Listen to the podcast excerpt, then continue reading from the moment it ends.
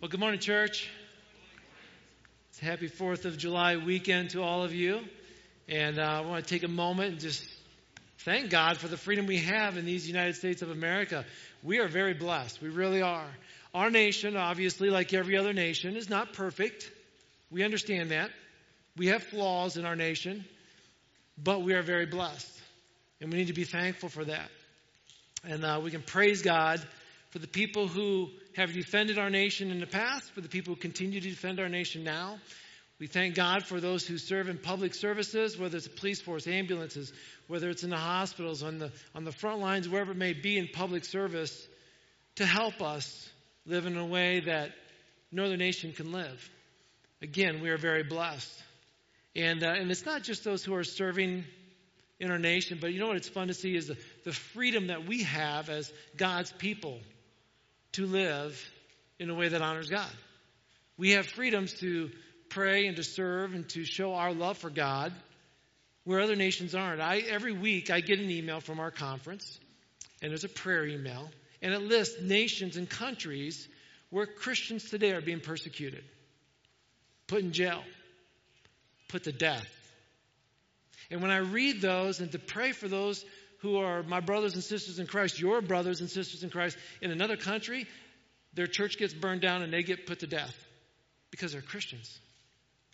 Are you thankful you live here now? I know we're not perfect, but I'm thankful for the freedoms we have. And I'm thankful for uh, many people in our church who faithfully serve and give. And it's like, but I'm not on the armed forces, I'm not in public services. No, you are you. People of this church, when you just faithfully give or serve in a small way and show your faith in Christ, you're showing your freedom that God has given you to live in a way that honors Him. And I want to say thank you to that. I want to highlight one person. I, you know, I could do this every week. Every week I'd get up here and say, "Hey, I want to talk about so and so in our church. I did this. What a cool thing!" But I, I want to share something uh, that happened uh, a few weeks back um, on June 17. Uh, this is Mark and Brooke Schute's daughter, Maddie. Um, she did what she did last year. She set up a lemonade stand. Now, the reason I'm sharing the story is because we have the freedom in America to do this. And what she did was pretty cool. She set up a lemonade stand like most kids. Hey, great. Extra money to go buy some toys, maybe get a summer dress if you're a girl, um, and do whatever you may want to do. But that's not why she did this.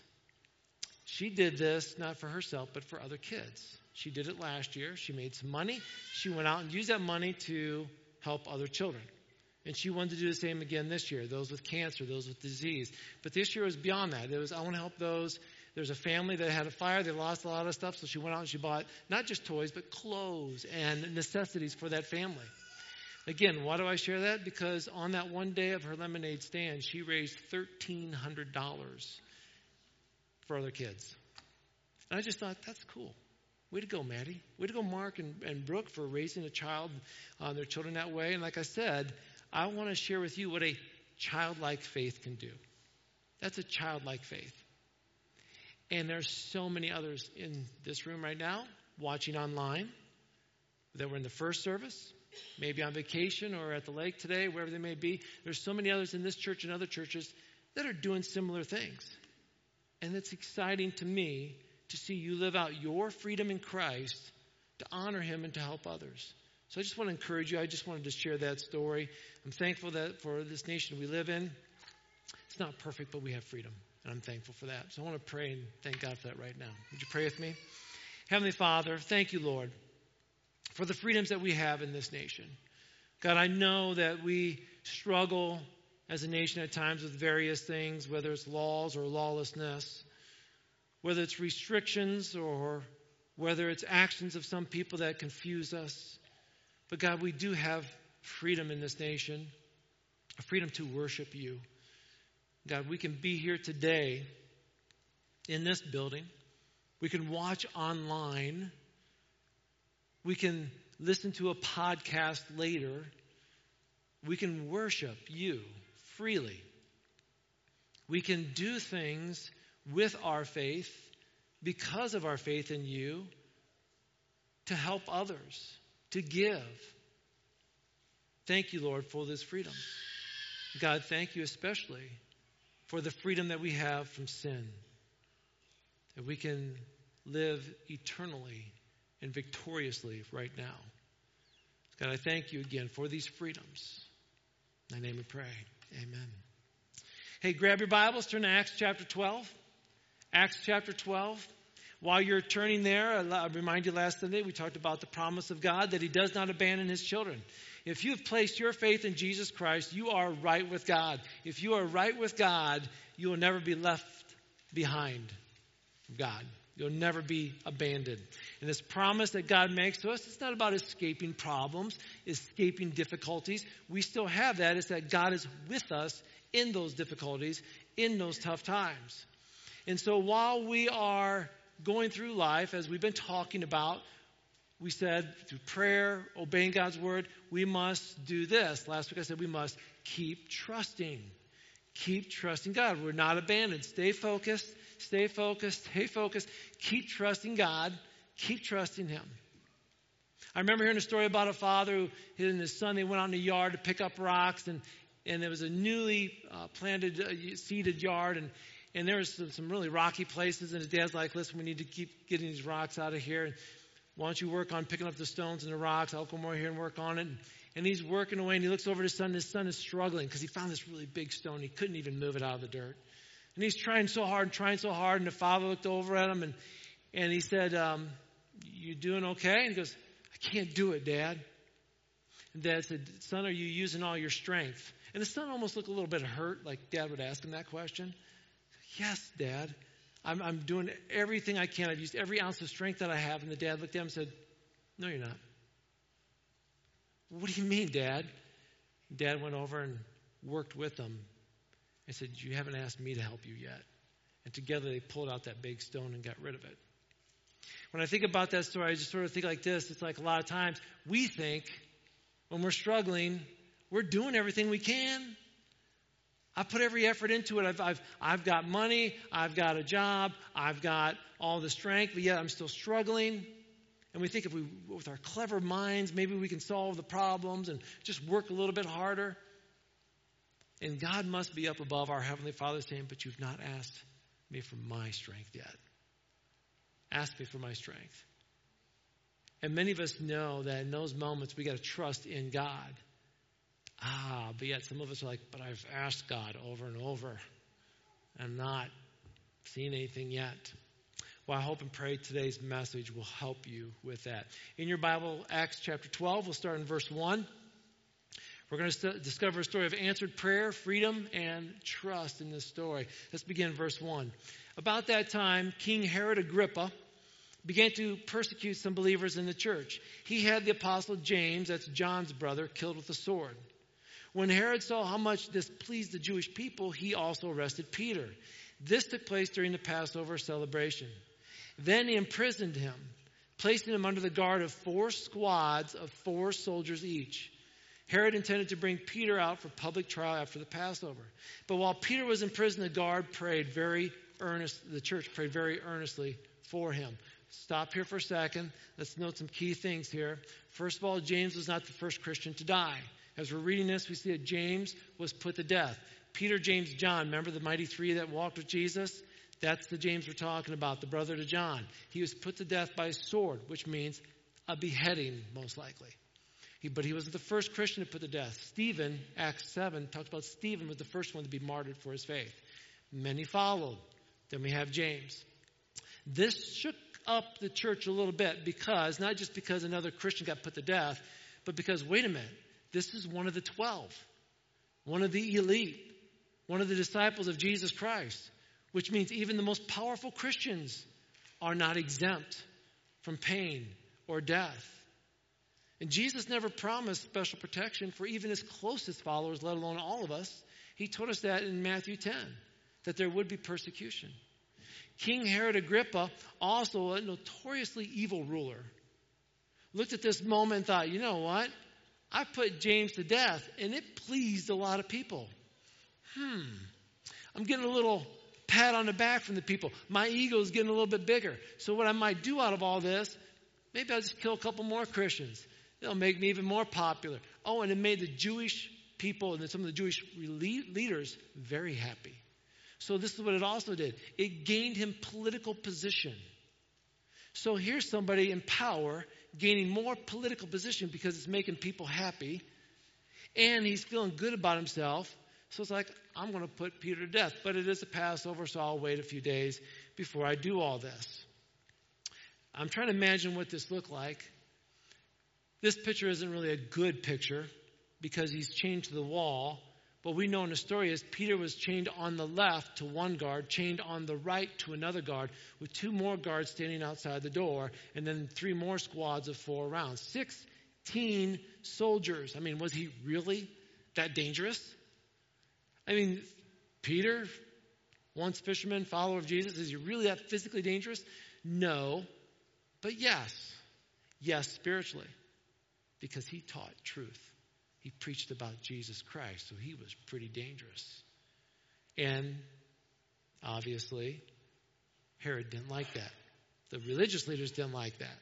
He was an enemy to them, even though he preached truth. So, meanwhile, the church is praying for Peter. We'll come back to in a minute. But here's Peter sitting in prison, having done nothing wrong, no crime committed whatsoever. Chained to soldiers, and like James, he's going to be put to death. He'll probably have his head chopped off as well. I mean, that's a tough place to be right now, right? I mean, like, you, if you are Peter and you're sitting there, you're thinking, what did I do? I preach truth. Because I love people, I will tell people about Jesus Christ. And what do I get for it? I'm in, I'm in chained right now, I'm in prison, and I'm going to be put to death. I'm going to give this guilty verdict tomorrow morning, and in a few hours, I will no longer be on this planet. Look at verse 6. What does Peter do in this moment? The night before Peter was to be placed on trial, he was asleep. What? Fastened with two chains between two soldiers, others stood guard at the prison gate. Here's Peter, what? Snoozing away. His life is about to come to an end. He's in a dark place and he's sleeping. Last time I heard that was when Jesus was on the boat in a big storm. And where's Jesus? Oh, he's sleeping. He was calm. How could he be calm? Because Peter probably cast all his worries, all his cares to God. Matter of fact, we'll learn later, he gets out of prison and then he writes a letter. And in his letter, First Peter, the first book, Peter, chapter 5, verse 7, he says, Cast all your cares, take all your worries, and throw them to God because he cares for you. Maybe he was just applying it at the moment, wrote about it later. I don't know. But he's sleeping. Look at verse 7. Suddenly there was a bright light in the cell, and an angel of the Lord stood before Peter. The angel struck him on the side to awaken him and said, Quick, get up. And the chains fell off his wrist. Then the angel told him, Get dressed, put on your sandals. And he did. Now put on your coat and follow me, the angel ordered. Verse 9 So Peter left the cell, following the angel. But all the time, he thought it was a vision. He didn't realize it was actually happening. Verse 10. They passed the first and second guard posts, came to the iron gate leading to the city, and this opened for them all by itself. So they passed through and started walking down the street, and then the angel suddenly left them. You know, as I'm reading this story, I can't help imagine what it looked like. Now, here's the thing we don't know what it looked like. So we find renditions, drawings, paintings of it, right? It wasn't like Peter sitting there saying, Hold on, angel, let's get a selfie. Yeah, post that, okay? No, that didn't happen. This is what we got, the best we can right here. And I sort of sit there and I look at this moment thinking, this moment was probably amazing and a little humorous. Okay, it's like humorous. Are we allowed to laugh at the Bible? Sometimes you just have to. And when you think about what happened in the story, you have to chuckle just a little bit, okay? But also just be amazed by the story. You think about this I'm a light sleeper. You turn on the bright lights, you make a noise, I'm awake. Peter's sleeping. Bright light lights up the cell. And then this says this angel, you know, comes along and sort of pokes him, shakes him, basically just strikes him. The Greek word is to is to smite. To smite in the Greek means one of two definitions. The first one is to hit so hard it's a fatal blow. Okay? And the other one is to, uh, to hit and awaken or shaken. So you got those two, and it's like, okay, I'm going with the second definition on this one, okay? I'm striking, it's, I'm not like gentle touch, and I'm not doing a knockout punch. It's somewhere in between, is what this word is saying. Strong enough to wake, gentle enough to not harm. And then you get that voice hey, get up. So you get a smack, get up, bright light, okay? And Peter's like, huh, what? And then you have to have this step by step. You need to stand up. You need to put on your robe. Okay, get dressed, sandals on. Very good. All right. Now I want you to walk this way. Follow me. We're going to walk through the gate. Okay. Just listen. If this is a prison break, you don't have to tell a prisoner what to do. If all of a sudden you get a bright light, chains fall off, and the guards are sleeping, and the door's open, you're running, right? Not that any of you would know. Okay. I'm assuming you know, we don't have that issue going on here. But anyway, before we continue, I want you to think about this. What's going on in this whole story? Think about what we learned from this situation. How many times have we been in dire situations? How many times have we been in a dark place, challenging moments, and we feel like we've been chained down? Some of us have been in, in chained um, and, and held up by certain sins and habits in our life. There's certain things that we just can't break and we struggle with. Some of us are struggling with other issues, whether it be mentally of some sort, whether it's de- depression, sleeplessness, whatever it may be. Some of us are physically facing some kind of ailment that just keeps coming back and coming back and we feel like we're in a dark place and we're and, and it's like can i just be free right you, have you been there and in those moments you might say is this are these my final hours is this when will this end am i am i done so let me ask you in those moments how hard or how easy is it to trust god it's challenging isn't it it's hard to trust god when you're like, I'm, I feel like I'm not going to get out of this situation. And so what God has to do sometimes is He has to poke you and prod you. Maybe a little, maybe a little smite, okay? And then He almost has to tell you instructions. I need you to stand up. I don't know if I can say you can stand up. What do I do next? Shoes? Okay. What's next? How about a robe? Good idea. Now what? The door's open. Should I go through it? Yes. It was like sometimes when you're in that place, it's hard to know what that next step is. Listen, church, that's okay. That's okay. That's why God gives us a spirit to prod us at times. And sometimes it takes a miraculous moment for Him to say, This is exactly what you have to do. And other times we just sort of stand there waiting for that next instruction. Now remember this Peter was arrested days before this. God could have freed him at any time. He could have done a prison break at any moment. Day one, he could have. Day two, he could have. He could have done any time. God waited till the final night right before execution. Then he's like, all right, now I'll bust you out of this. Now I will free you. Sometimes some of us go through something that seems like it's taken forever. Some of us were free from it right away. Also, remember in the story that it's sort of balanced out with another disciple, James. James was put to death. Peter gets freed. But weren't they both believers in Jesus Christ? Yes. But so does that mean that sometimes people will face diff- yeah, they'll face death and difficulty.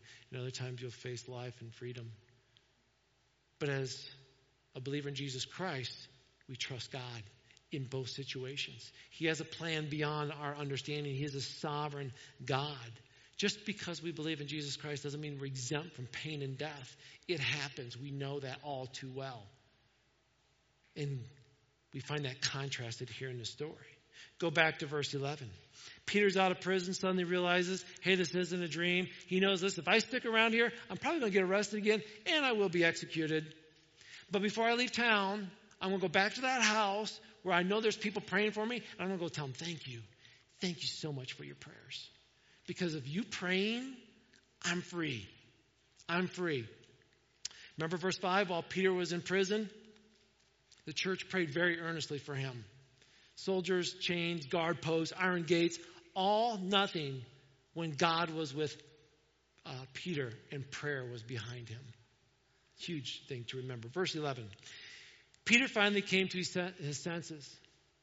It's really true. He said, The Lord has sent his angel, saved me from Herod, from what was the Jewish leaders had planned to do to me. I'm, I'm free, right? Look at verse 12. When he realized this, he went to the home of Mary, the mother of John Mark, where many were gathered for prayer.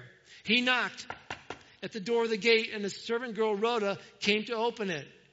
When she recognized Peter's voice, she was so overjoyed that instead of opening the door, eh, she kept it closed and she ran back inside, told everybody, Peter's at the door. Think about what just happened. Never underestimate the power of prayer. Never underestimate it. Never underestimate the power of a praying church. Listen, I know many of you on the church email list. And so you're like, oh, I got another email from the church to pray. Oh, I got, I got two today, right? Some of you is like, man, another prayer email, right? Can I just say something? Your prayer matters. Your prayer matters. When that prayer email comes in to you, you're getting a heavenly request, an opportunity to make a difference in somebody's life. Pause wherever you're at and pray. I, I get it. Sometimes I'm in the middle of something and I get that prayer email too. It's like, oh, another prayer request. And I was like, wait a minute, I'm the pastor. Maybe I should be praying on this one. A lot of them I already knew about. But when it's a new one that I didn't know about, it's like, pause and pray. Pause and pray.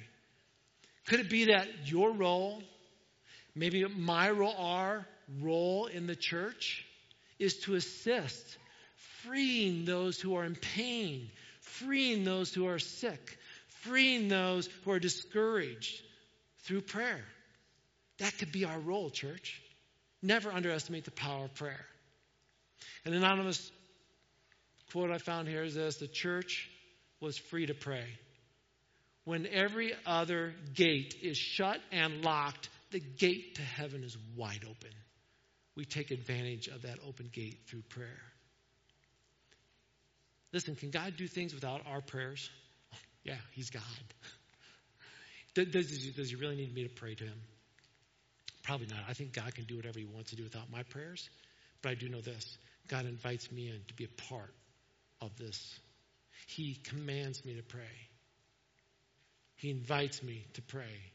He is almighty, all powerful, all controlling. He can do as He pleases, but He invites me and you in to pray, to be a part of His work on this planet.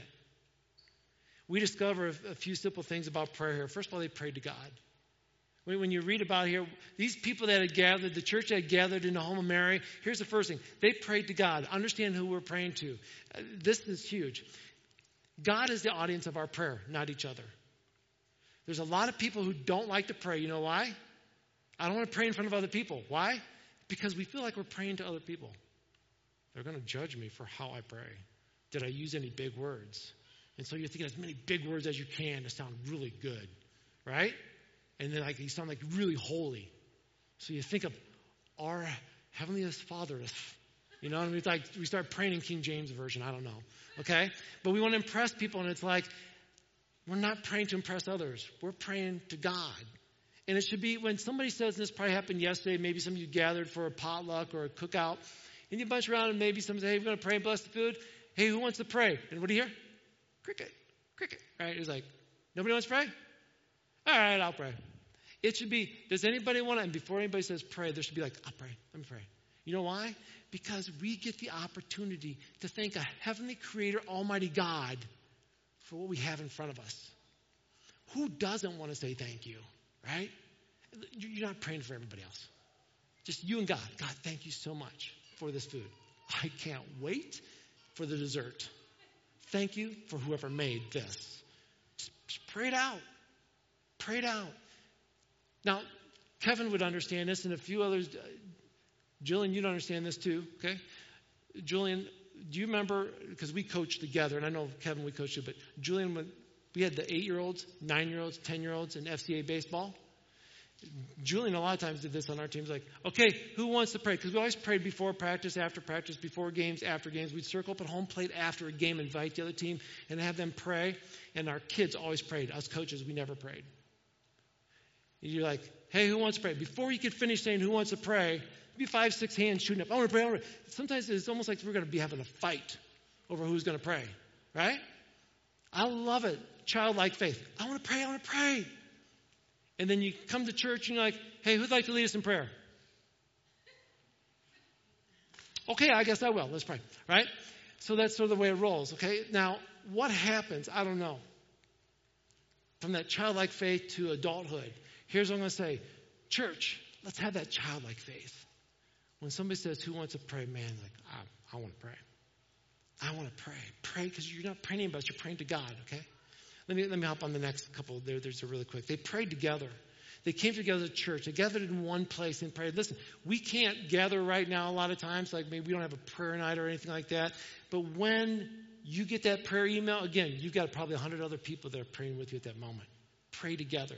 Pray together. They prayed earnestly. Other people have gone to bed. What's going on here? These people are still up. Everybody's sleeping. The church is still up and praying for Peter. They gathered together, everybody's snoring away. They are praying away. The word earnestly basically pictures somebody who's stretching out as far as they can for something they can't reach. Matter of fact, the Greek word here is ektenos, and there's you just change one letter in that word to ektenes, and it comes from a medical term that describes a muscle being stretched to its limits. That word earnestly is basically saying, I am when I'm praying earnestly, I'm doing everything I can and praying for this moment. That's an attitude of prayer going on. And then they prayed specifically. Verse 5 it says the church prayed very earnestly for him, for Peter. Sometimes when we pray, and I'm very guilty of this, God, I pray for all the missionaries out there. There's a lot of them. You know who they are, right? Okay, so what I need to do is what my mom does. She's got like this flip chart of missionaries from her church and that kind of stuff. And she's like, today I'm praying for Hank Skeltema. Okay? You know, and I, I remember Hank Skeltema. He's passed away, but I always remember Hank. He was the, the pilot that flew around as a missionary in other countries. It was amazing. But pray for that person specifically. Okay? What a great prayer model. Group of believers who gathered together to pray to God very earnestly and specifically. Now go back to verse 15. Rhoda goes running back in the other room. Peter's at the door. Look what happens. You're out of your mind, they said. When she insisted they decided it must be an angel. Now, just think what's going on here. Hey, it's Peter. It's Peter? no way. Runs back in. Guys, it's Peter. No, it's not Peter. You know, it really is Peter. Meanwhile, Peter's like, guys, I'm in. I don't think, it. you know what? Let's make a decision here. How many of you think it's Peter? No. How many of you think it's an angel? Okay, angel has it. It's an angel, Rhoda. Okay, I don't know what you're thinking, Rhoda, right? Look at verse 16. Meanwhile, Peter continued knocking. When they finally opened the door three days later, probably not, it's probably like three minutes, 30 seconds, I don't know. When they finally opened the door and saw him, they were amazed. Verse 17. He motioned for them to quiet down because in their amazement, they were probably shouting and screaming and excited, right? He told them how the Lord had led them out of prison. Tell James, that would be the brother of Jesus, and the other brothers what happened, he said. Then he went to another place. I mean, they're praying, he's knocking at the door. I want you to think about this moment. Weren't they praying for an answer? Heavenly Father, free Peter from prison. Would you release him from prison? Stop. Rhoda, go get that. We know that he's in dire straits right now, and, and the person at the door is going to be in dire straits too if they don't stop knocking. Isn't that how we pray sometimes? It's like, I wish God would answer. And God's answering, and we're like, why doesn't God answer? And then when God does answer, what happens? I can't believe He answered. Are we people of faith? I mean, you think about this whole story. That's why I say it's amazing and yet a little bit humorous on how it all unfolds. Prayer is, is this prayer is talking to God, right? Prayer is a time of deepening our relationship with God. Prayer is powerful and effective. Therefore, the church, as a church, we must keep praying. Even if our faith is small. Well, my faith probably would have been just like those people. You know, I'm, I'm, I'm sort of making light of the situation. That probably would have been me. It's like my phone's going off and I'm praying. What do you do? Should I answer the phone or keep praying? Talk to God, talk to the person, talk to God. It's like everybody's like, I think we probably should keep talking to God and not answer the door. But the answered prayer was at the door. Now, I'm not saying stop talking to God when your phone rings because it might be answered prayer. I'm just saying God can answer prayer just like that. Just like that. Even if our faith is small. David Guzik said this Their prayer was earnest, but their faith was not overwhelming. Little faith can accomplish great things if it's placed in a great God. You see, even in our unbelief, God answers prayers, just as in our belief, God answers prayers. Because He's God. But we shouldn't be surprised when He does answer, and we have to trust God. What am I saying in all this? Keep trusting God. Keep trusting God and pray. Even if your faith is weak right now, pray. God answers prayers. And God will answer prayers in His time. It may not be when you want it, but He will answer prayers. And His prayer might not be, His answer to prayer might not be the answer that you want. But I know this God is still answering prayers today. Amen? Let me share a quick story with you. I started the service with somebody from our church. I'm going to end a story with somebody from our church. Many of you uh, maybe know Phil and Carol Forbes. They, they usually attend an earlier service. Maybe you don't know them. Phil's got a brother that lives in Sanford, uh, Michigan. Remember this past spring when, when two dams broke and flooded out basically Sanford and Midland, Michigan area? Caused a lot of damage. Well, Phil's got a brother up in Sanford. And he got, he's a retired uh, history teacher and principal at Calvary Baptist uh, School. And his home got flooded, four feet of water in his house. Now, he, as a retired uh, educator, he decided to make an investment, purchase a house next to him, and rent that out. That had three feet of water in it. So both houses that he owned were basically a wreck. When the water finally resided, um, people from the church that he attends in Calvary Baptist Midland, Samaritan's Purse, and other volunteers came in to start cleaning up. They hauled out all kinds of plaster, insulation, wet wiring switches. A lot of you didn't even know that just north of here, this was all going on a few months ago, or and, and maybe you did, but all this mess was going on. No electricity. They brought in generators to get sump pumps to try to keep getting water out. The church coordinated all kinds of great things there to help and relief washing dishes, hauling mud, making food. A pizza chain pulled up with a semi truck and actually unloaded equipment and made pizzas right there in the neighborhood for all the volunteers and the workers and the, and the people that live there. Um, Phil kept um, emailing me. We were going back and forth, and, and I asked him, I said, Can you share this? He goes, I'm just going to send you stuff to read. So I'm going to read some of this to you. The walls are open so drying can start and floors stripped, two inches of mud and muck dumped into the yard. A guy stopped by the front end loader, hauled the collapsed garage, and somebody's shed that floated in from a few blocks away into our front yard hauled that all away. And then he ended his email with this Thank you so much for your prayers. Five days after the flood, Phil and Carol they watched church online, and then they drove up to mid, uh, to San, uh, San, Sanford and Midland area to help keep the generators running at his brother's house. And before refueling and getting back to work, they went for a walk. And they just saw mud everywhere. Um, housing developments completely gone. Concrete slabs where things used to be sitting. It was a, it was a complete mess. And then Phil closed the email with this. Thank you so much for your prayers. Phil then shared this. Rex, two weeks ago you read from Philippians 4 verse 6. It jumped on me like a ton of bricks. And at the time, I don't know why. Be careful for nothing, but in everything by prayer. I prayed about COVID 19 and His will and this, and the load is gone by the grace of God. I know He will take care of us no matter what. Without a doubt, He was preparing me to go to Sanford.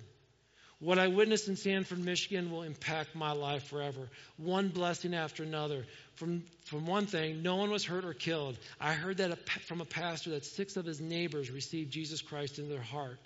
Volunteer labor, Samaritan's Purse, electrical inspector, power company was good to us. I think we were the first ones in our neighborhood to get power six days earlier than we were told. People from all denominations from all over gave us food and more food. 50 sheets of drywall just showed up, totes of electrical supplies, volunteer plumbers for two days bringing a water heater with them, donations from all over and on and on. Every day brought tears of joy and thanks. God is great and will supply everything we need, a blessing around every corner. To be part of this is so wonderful to see God working. And then he closes email with this Thank you so much for your what? Prayers. Phil's brother emailed then and said this Work continues in our community after the flooding. Samaritan's Purse um, coordinated cleanout for 270 families. 50 homes remain on their list for cleanup and mold remediation. As of a few weeks ago, 48 people have prayed to ask Jesus Christ into their life. We pray for growth and that God would give us, as our church family, opportunity to follow up and be part of the process. We are continuing to see God at work in our church body and the community. Please pray for our church as God brings us to mind. The needs are big, but God is greater. He has shown himself faithful to provide through his people. The church was able to distribute a substantial amount of money for food relief uh, to affected families through the generous donations of others. It's been like a grand finale fireworks display around here. And one other thing I was praying for was during this whole COVID 19 outbreak, our community went from very cautious, remember they're up in Michigan, to emergency mobilization made extremely quickly. About three weeks ago, there was a mass testing drive in our area. Almost 2,500 people were tested, and only five positive results, zero hospitalizations. Praise God. So many things we're thankful for. And then he ended his email with this Thank you so much for your prayers. You know, as I'm reading through the book of Acts, I'm thinking about what was going on in Peter's life and his struggle. And the church did what? They mobilized and they prayed. And then I hear stories that go on around us. God is still answering prayers, and He's doing it through the body of the church. We need to keep praying, church. It's a huge thing that we can do when we feel like, I don't know if I can do anything. I don't know how to use a power saw. I don't know if I can go up in mud and clean up mud. I don't know. But can you pray? Yes. And you can do one of the greatest things possible in praying. I was thinking about what happened with Peter. He was in a dark situation, but he was freed, right? That was his Independence Day. His first Independence Day, your first Independence Day, when you placed your faith in Jesus Christ, when you confess with your mouth and believe in your heart that Jesus Christ is Lord, you are free indeed. That's our freedom. Freedom in Christ. But now we have freedom in Christ to live for Christ, to serve Christ. And I want to encourage you. When you think about the freedoms we have in this nation, do not forget about the freedoms you have in Christ. The greatest freedom you have, as you are free from sin, is you're free to pray and be God's vessel for change in this world. I encourage you to pray encourage you to pray. Worship team, would you come forward? As they're coming forward, I want to just take a moment and say thank you, church, for um, all you've been doing, um, spreading out. You know, Dave mentioned about singing. Um, I don't want anybody to ever feel uncomfortable whether you want to wear a mask or not wear a mask. You do as you please. Um, I know some people are excited to hug and handshake. Some of you that still freaks you out a little bit, that's okay. Some people are going to stay home for a while because of health concerns. That's okay. As we dismiss today, you'll be dismissed in sections. I mean, we're doing everything we can hand sanitizer everywhere, professionally cleaning the church every week. Um, and I want to thank you so much for being patient and doing what you're doing. Even making reservations every week. And I know some of you are like, I got to make reservations again. And some of you forget, and then we remind you, are you going to make reservations? Yeah, I keep forgetting. I get it. I get it. Please under, understand that that helps us. You make reservations if you're going to a restaurant, right? If you're going to go to a concert, you're going to go to a ball game, you got to buy tickets in advance. You can't just show up and hope you get a seat. You make the reservations. I was thinking about this. How many times have I had groups where we go to a hotel? You better make reservations in advance or you're not going to have a room. And so for us to make reservations, it's so unusual, but it is something we do. So thank you for making reservations. And actually, we always leave empty seats for visitors. So if you see empty seats, some of those were planned to be for visitors. Sometimes maybe they're just not full. But when you make reservations as a church body, you help us, one, caring for you, because we don't want to overpopulate. Two, you allow other people to come in that didn't know they had to make a reservation. So thank you for doing that. There'll be a day, there'll be a day when you won't have to do this anymore. I look forward to that day. But until that day, keep making reservations. You, you, you want to hear some good news? You only have to make one reservation for eternity. Isn't that good news? Oh, and by the way, you got to make that reservation in advance. You can't wait till death to get to heaven and say, hey, I would like to make a reservation. And God's like, too late. Don't make it too late. If you've not placed your faith in Jesus Christ, if you've never prayed and asked God to forgive you of your sins, today would be a great day to make a reservation with the God of this universe. You only got to do it once. You don't have to keep doing it over and over. I did as a kid. Every camp I went to, every youth group, every time the pastor or a fiery, a fiery minister got up in front, you got to pray this prayer. I better do it again. Right? Some of you were there. Yeah. One reservation. The most important one you ever make. I share that with you because there's no way we can be the people that God's called us to be without having that relationship with Him. Would you stand, please?